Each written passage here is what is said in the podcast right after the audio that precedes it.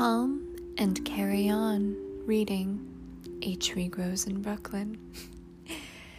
Today we are going to be reading two chapters, chapter 25 and chapter 26.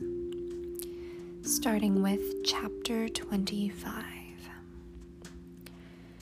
Johnny was one for taking notions. He'd take a notion that life was too much for him and start drinking heavier to forget it. Francie got to know when he was drinking more than usual. He walked straighter coming home. He walked carefully and slightly sideways. When he was drunk, he was a quiet man. He didn't brawl, he didn't sing, he didn't grow sentimental. He grew thoughtful. People who didn't know him thought that he was drunk when he was sober because sober he was full of song and excitement. When he was drunk, strangers looked on him as a quiet, thoughtful man who minded his own business. Francie dreaded the drinking periods, not on moral grounds, but because Papa wasn't a man she knew then. He wouldn't talk to her or to anybody. He looked at her with the eyes of a stranger. When Mama spoke to him, he turned his head away from her. When he got over a drinking time, he'd take a notion that he had to be a better father to his children. He felt that he had to teach them things. He'd stop drinking for a while, take a notion to work hard, and devote all of his spare time to Francie and Neely. He had the same idea that Katie's mother, Mary Rommely, had about education. He wanted to teach his children all that he knew so that at 14 or 15 they would know as much as he knew at 30. He figured they could go on from there, picking up their own knowledge, and, according to his calculations, when they reached 30, they would be twice as smart as he had been at 30. He felt that they needed lessons in, for what passed in his mind, geography, civics, and sociology, so he took them over to Bushwick Avenue. Bushwick Avenue was the high toned boulevard of Old Brooklyn. It was a wide, tree shaded avenue, and the houses were rich and impressively built of large granite blocks with large stone stoops. Here lived the big time politicians the moneyed brewery families, the well to do immigrants who had been able to come over first class instead of steerage. They had taken their money, their statuary, and their gloomy oil paintings and come to America and settled in Brooklyn. Automobiles were coming into use, but most of these families still clung to their handsome horses and magnificent carriages. Papa pointed out and described the various equipages, equipages to Francie. She watched in awe as they rolled by. There were small, lacquered, dainty ones lined with tufted white satin and large fringed umbrella that was used by fine and delicate ladies. There were adorable wicker ones with a bench along each side on which lucky children sat while they were pulled along by a Shetland pony. She stared at the capable looking governesses who accompanied these children, women from another world, in capes and starch stringed bonnets, who sat sideways on the seat to drive the pony. Francie saw practical black two seaters drawn by a single high stepping horse, controlled by dandified young men in kid gloves with edges turned back to look like inverted cuffs. She saw family vehicles drawn by dependable looking teams. These coaches did not impress Francie very much because every undertaker in Williamsburg had a string of them. Francie liked the hansom cabs best how magic they were with only two wheels and that funny door that closed by itself when a passenger sat back in the seat. Francie thought, in her innocence, that the doors were meant to protect the passenger from, from flying horse manure. If I were a man, thought Francie, that's the job I'd like to have driving one of them. Oh, to sit high in the back with a brave whip in a socket close to hand. Oh, to wear such a great coat with large buttons and a velvet collar and a squashed down high hat with a ribbon cockade in the band. Oh, to have such an expensive looking blanket folded over your knees. Francie imagined the driver's, Francie imitated the driver's cry under her breath. Carriage, sir? Carriage? Anybody, said Johnny, carried away by his personal dream of democracy, can ride in one of those hansom cabs, provided, he qualified, they got the money. So you can see what a free country we got here. What's free about it if you have to pay? asked Francie. It's free in this way. If you have the money, you're allowed to ride in them no matter who you are. In the old countries, certain people aren't free to ride in them, even if they have the money. Wouldn't it be more of a free country, persisted Francie, if we could ride in them for free? No. Why? Because that would be socialism, concluded Johnny triumphantly, and we don't want that over here. Why? Because we got democracy, and that's the best thing there is, clinched Johnny. There were rumors that New York City's next mayor would come from Bushwick Avenue, Brooklyn. The idea stirred Johnny. Look up and down this block, Francie, and show me where our future mayor lives. Francie looked, then had to hang her head and say, I don't know, Papa. There, announced Johnny as though he was blowing a trumpet fanfare. Some day that house over there will be two lamp posts at the bottom of a stoop, and no matter where you roam in this great city, he orated, and you come across a house with two lamp posts, you'll know that the mayor of the greatest city in the world lives there. What will he need two lamp posts for? Francie wanted to know. Because this is America, and in a country where such things are, concluded Johnny, vaguely but very patriotically, you know that the government is by the people, for the people, of the people, and shall not perish from the face of the earth the way it does in the old countries. He began to sing under his breath.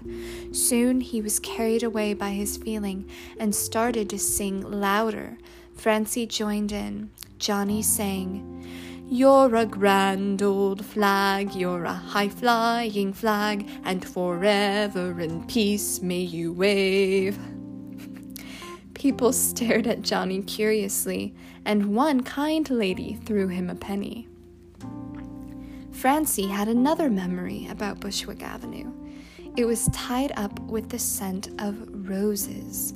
There were roses, Roses, Bushwick Avenue. Streets emptied of traffic, crowds on the sidewalk, the police holding them back. Always the scent of roses. Then came the cavalcade, mounted policemen, and a large open motor car in which was seated a genial, kindly looking man with a wreath of roses around his neck. Some people were weeping with joy as they looked at him. Francie clung to Papa's hand.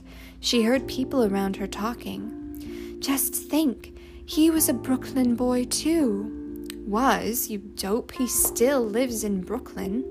Yeah? Yeah, and he lives right here on Bushwick Avenue. Look at him! Look at him! A woman cried out. He did such a great thing, and he's still an ordinary man like my husband, only better looking. It must have been cold up there, said a boy. It wonders me he didn't freeze his whatses off, said a body boy. Come on. A cadaverous looking man tapped Johnny on the shoulder. Mac, he inquired, do you actually believe there's a pole up there sticking out on top of the world? Sure, answered Johnny. Didn't he go up there and turned around and hang an American flag on it? Just then a small boy hollered out, Here he comes! Oh!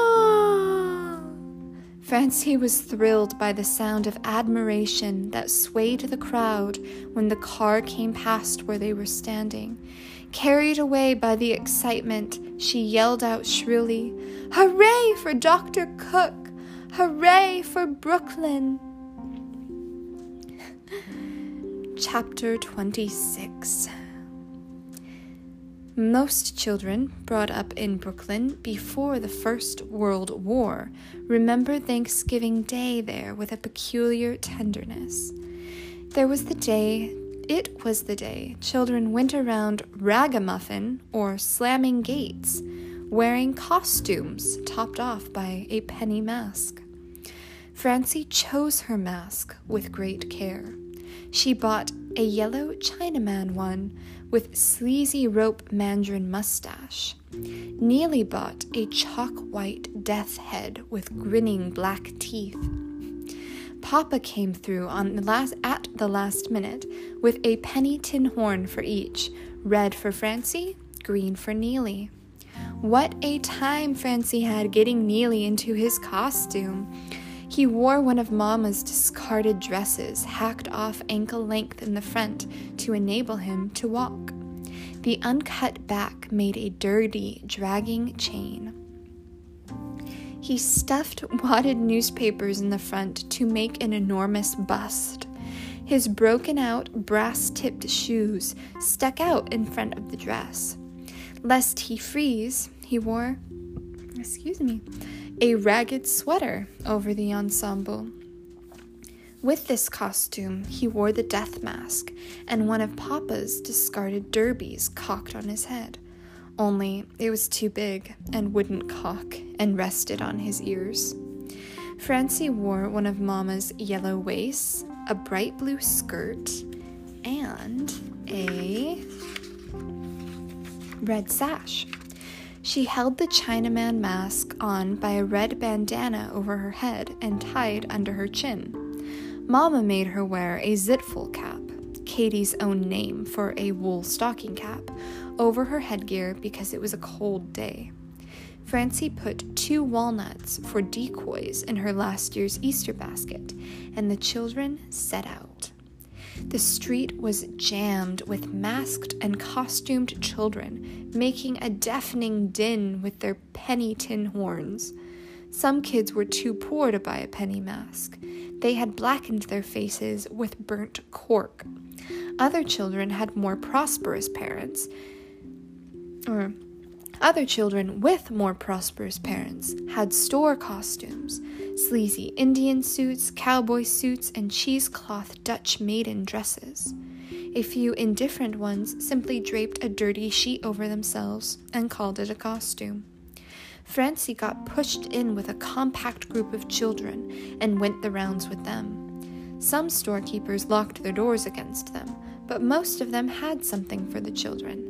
The candy store man had hoarded all broken bits of candy for weeks and now passed it out in little bags for all who came begging. He had to do this because he lived on the pennies of the youngsters and he didn't want to be boycotted. The bakery stores obligated by baking up patches of soft, doughy cookies, which they gave away. Children were the marketers of the neighborhood, and they would only patronize those stores that treated them well. The bakery people were aware of this. The greengrocer obliged with decaying bananas and half rotted apples. Some stores, with nothing to gain from the children, neither locked them out nor gave them anything save a profane lecture on the evils of begging. These people were rewarded by terrific and repeated bangings of the front door by the children, hence the term slamming gates. By noon, it was all over. Francie was tired of her unwieldy costume. Her mask had crumpled. It was made of cheap gauze, heavily starched and dried in shape over a mold. A boy had taken her tin horn and broken it in two across his knee. She met Neely coming along with a bloody nose. He had been in a fight with another boy who wanted to take his basket. Neely wouldn't say who won, but he had the other boy's basket besides his own. They went home to a good Thanksgiving dinner of pot roast and homemade noodles and spent the day listening to Papa reminisce how he had gone around Thanksgiving Day as a boy. It was at a Thanksgiving time that Francie told her first organized lie, was found out, and determined to become a writer. The day before Thanksgiving, there were exercises in Francie's room.